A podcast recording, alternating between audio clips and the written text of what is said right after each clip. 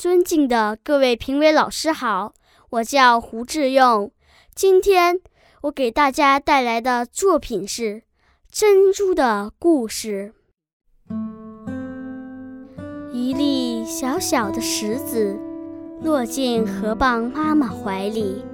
河蚌妈妈深情地收留了它，用体内的珍珠质将它养育。经历过无数个春夏秋冬，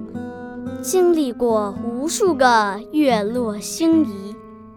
小石子变成美丽的珍珠，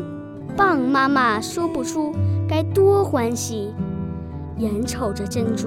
一天天长大，蚌妈妈心里在琢磨考虑：千辛万苦育出的珍珠，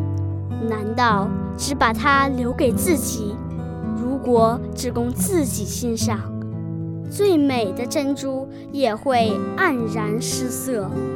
如果只关在自己的壳里，最宝贵的珍珠也毫无价值。于是，蚌妈妈敞开胸怀，让珍珠走出狭小的天地，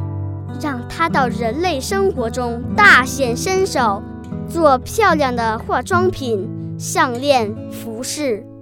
珍珠给人类生活增添了美，人们也送给珍珠最美的赞誉，而珍珠却深情地告诉人们：没有河蚌妈妈，便